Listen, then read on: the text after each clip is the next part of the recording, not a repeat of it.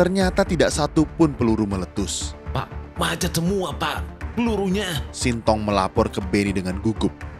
Benny terkejut menyaksikan kejadian ini. Worldwide Production present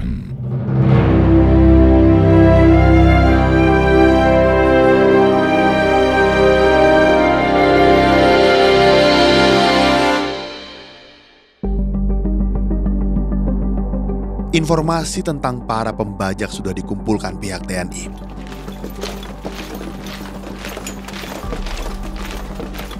Pada Minggu pukul 21 malam, pasukan anti teror sudah bersiap berangkat dari Bandara Halim Perdana Kusuma. Mereka telah mendapatkan berita dari Bangkok pada sore hari. Pihak Bangkok mengizinkan Indonesia mengirimkan pesawat terbang untuk menjemput para sandera. Benny memutuskan memakai pesawat terbang komersial Garuda DC-10 Sumatera.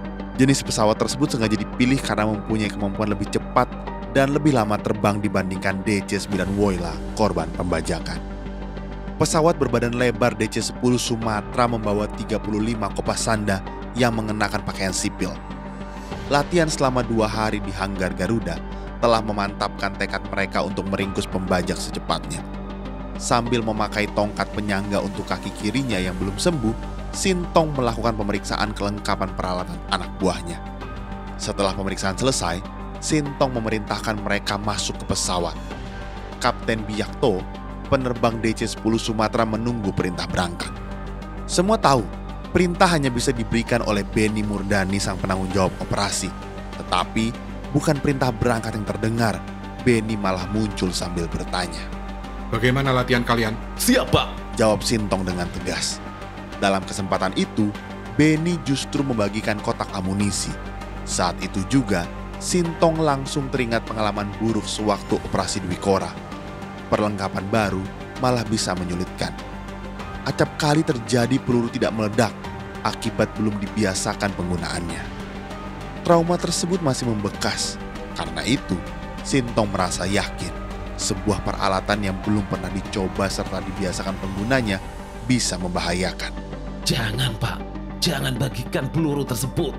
Kami belum terbiasa. Loh, ini peluru bagus, yang terbaru. Kami harus mencobanya dulu. Ya sudah, cobalah.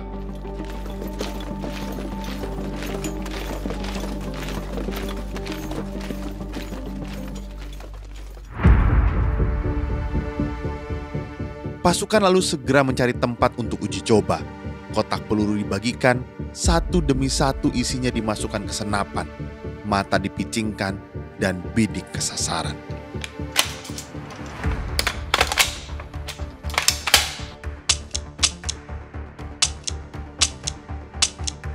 Ternyata tidak satu pun peluru meletus. Pak, macet semua pak, pelurunya. Sintong melapor ke Benny dengan gugup.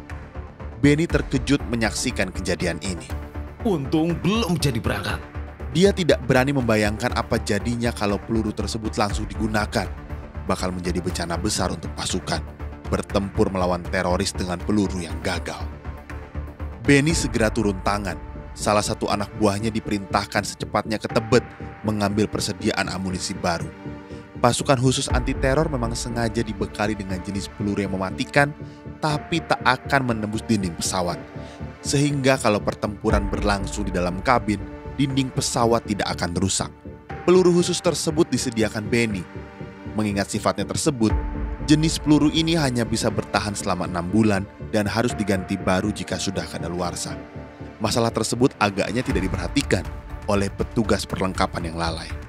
Setelah kiriman peluru pengganti tiba dan sesudah semuanya dicoba, lalu dipastikan aman, Benny kemudian memberi isyarat kepada kapten pesawat untuk tinggal landas.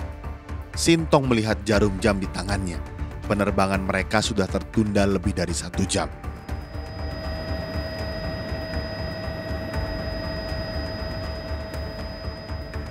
Pesawat DC-10 Sumatera mendarat di Don Muang pukul 00.30 waktu setempat.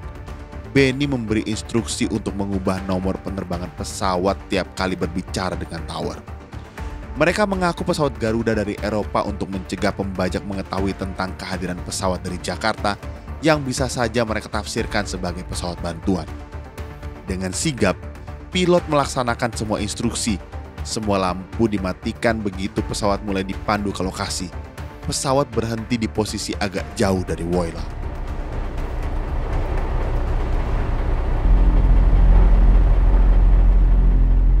Kendaraan pasukan Thailand segera mendekati pintu DC-10 untuk menyongsong penumpangnya.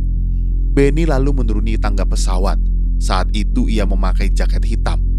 Benny langsung menuju ke kantor KLM sebagai pusat pengendali krisis. Dalam ruangan, Benny bertemu Menteri Luar Negeri Thailand, Marsikal Sidi Sila, dan Duta Besar Sri Lanka, Abey Seksera.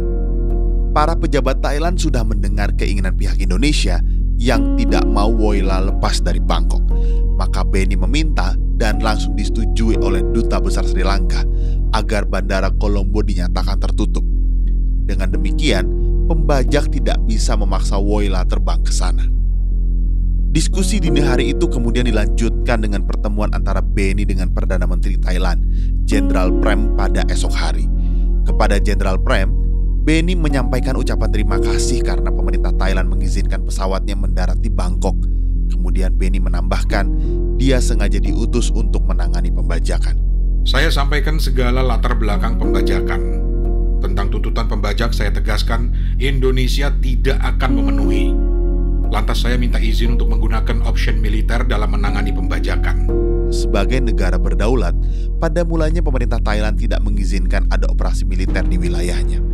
Yang mulia, izinkanlah kami menangani pembajakan ini. Jenderal Pram kemudian memberikan persetujuan untuk penggunaan opsi militer. Menjelang pukul 15.00 dilakukan rapat koordinasi.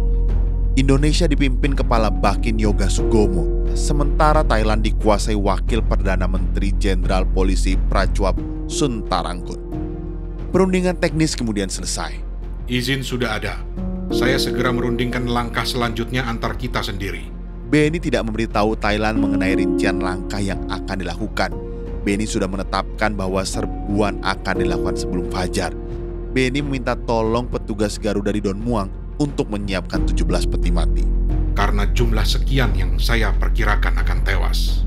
Pada Senin malam tanggal 30 Maret 1981, pasukan anti teror satu demi satu turun dari perut pesawat DC-10. Sekali lagi, mereka melakukan latihan ulangan kali ini dengan pesawat DC-9 Digul. Pada kesempatan tersebut, Sintong mengajak pilot Garuda ikut menonton. Siapa tahu kalian nanti juga mengalami pembajakan.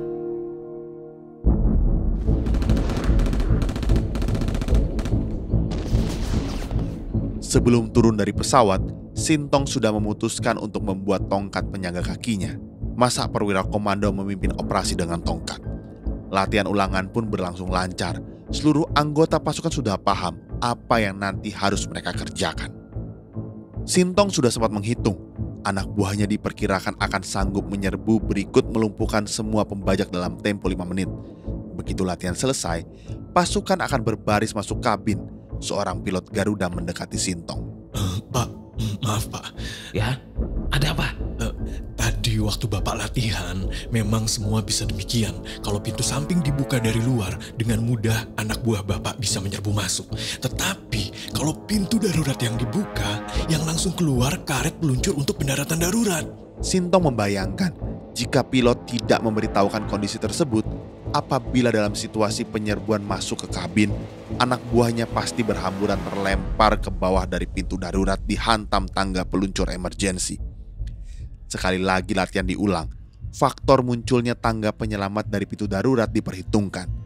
Dengan masukan tambahan tersebut, Sintong justru menemukan langkah penangkal. Begitu pintu darurat dibuka dari luar, seorang anggota wajib menahan munculnya tangga pendaratan darurat. Pada saat bersamaan, anggota lain sudah harus menyerbu masuk kabin.